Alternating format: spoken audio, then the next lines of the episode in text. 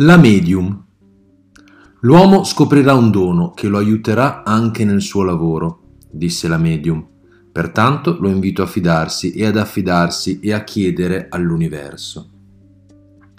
La donna alzò lo sguardo dal quaderno sul quale aveva annotato la risposta che le aveva dettato lo spirito e che aveva appena terminato di leggere.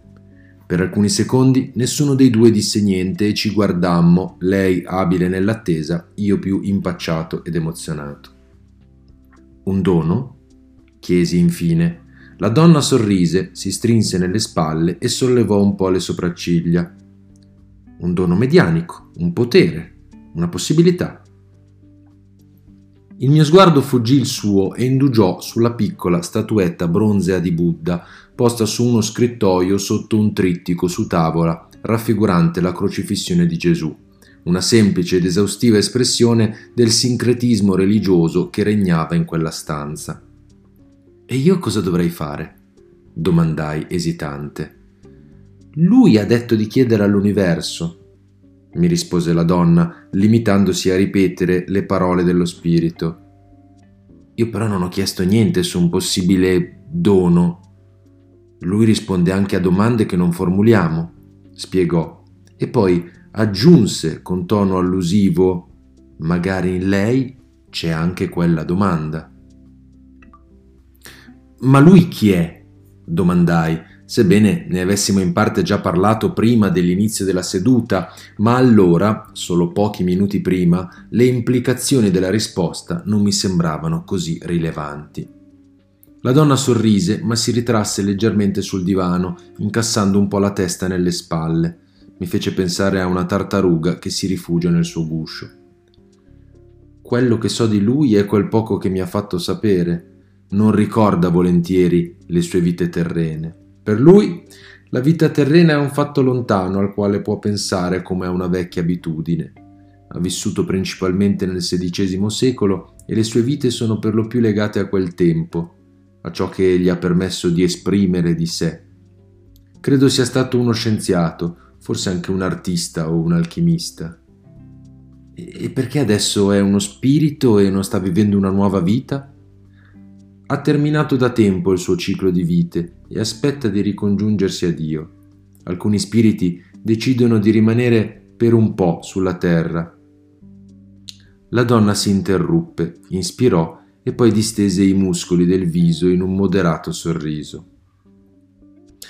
Quando ero più giovane, quando avevo appena scoperto il mio dono, anche io avevo paura Avevo parlato con medium, veggenti, con preti, preti di un certo tipo, si intende, per capire che cosa mi stesse succedendo. Avevo ricevuto avvertimenti e inviti a essere prudente. Poi, più avanti, avevo trovato anche degli amici, dei colleghi in un certo senso, coi quali condividere questa esperienza. Ma anche lì bisogna stare attenti. Molti vogliono strafare, non bisogna esagerare. È pericoloso, molto, se non si sta attenti. In che senso? la interruppi, turbato dalla sua vaghezza. Gli spiriti non sono solo buoni. Lei non immagina che cosa si può incontrare, occorre prudenza. Per me è stata la fede in Gesù a proteggermi e lo fa tuttora. Lei non è credente, giusto? Più o meno, non sono credente ma non, non mi piace definirmi ateo. E come le piace definirsi?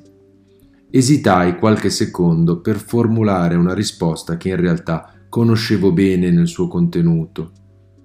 Una persona che non ha ancora trovato i suoi testi sacri ed è incerta se chiamare Dio tutto ciò che lo circonda. La donna sorrise, ma questa volta con l'atteggiamento comprensivo di una nonna divertita dall'esuberanza di un nipotino. Cosa mi consiglia di fare? domandai. È un bel viaggio, disse e sospirò. Riempie la vita, dà un senso all'esistenza, ma non la sostituisce. Molte persone si affidano a queste pratiche perché sono insoddisfatte della propria vita, ma non perché vogliono cambiarla, migliorarla. Sperano di trovare nella magia la soluzione immediata di tutto, ma non è così. Questo viaggio serve per migliorarsi, per esprimere la parte migliore di sé, per trovare, questo sì, risposte sui misteri della vita. Ma non bisogna dimenticare la vita stessa. Annui, avevo la gola secca, il respiro affannato. Tutto bene? Vuole un bicchiere d'acqua? mi chiese la donna. Accettai e controllai l'ora sul pendolo a parete. Mi ero trattenuto ben oltre il tempo previsto per quell'incontro ed era giunto il momento di andare. L'aldilà è molto diverso da come viene descritto, mi disse ancora la donna col tono di un congedo. L'aldilà è attorno a noi, è un al di qua. Il messaggio che lei ha ricevuto non viene da lontano. Mi diede questa spiegazione come se avesse dovuto in qualche modo rassicurarmi. Noi viviamo molte vite e tutte queste vite sono dentro di noi, quelle passate e quelle future, ma non è corretto parlare di passato e futuro, anche il tempo è un'altra cosa visto da là. E com'è? Immagini una collina. L'uomo ci gira intorno lungo una strada che non gli permette di vedere cosa c'è oltre la curva ma dall'alto si vede tutto, tutta la strada. Dall'alto il tempo non è una linea, ma un punto. Camminai a lungo per le vie di Torino senza una meta. Le strade affollate del centro mi restituivano un'immagine caotica, infernale di anime che si lasciavano trasportare su sentieri di asfalto alla luce calda delle vetrine dei negozi. Il profumo di legna bruciata, impastato nella nebbia che veniva dal fiume, completava quel basso rilievo umano con delle scie che immaginavo quali lunghi serpenti odorosi annodati ai corpi dei passanti. Un dono, un potere, possibile?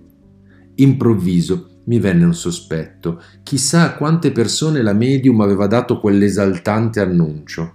Magari tra le persone che si rivolgevano a questi consulenti sovrannaturali o presunti tali abbondavano proprio gli aspiranti maghi e supereroi, quelli che non volevano un aiuto ma una conferma della propria eccezionalità. Mentre camminavo verso la stazione, arrivai a pensare, in contrasto con la buona impressione che mi aveva fatto la donna, che quella potesse essere una perfetta strategia di marketing Pensando di avere un dono, sarei pur dovuto tornare almeno tre o quattro volte per chiederle di aiutarmi a capire quale fosse questo dono. Raggiunsi la stazione di Porta Nuova poco prima delle sette, in tempo per prendere il treno che mi avrebbe riportato nella mia apparentemente meno magica Milano. Le nebbie odorose e le ombre scure degli alberi mi salutarono immobili, ma ebbi l'impressione che fossero certe del mio ritorno certe che quello fosse solo l'inizio del viaggio.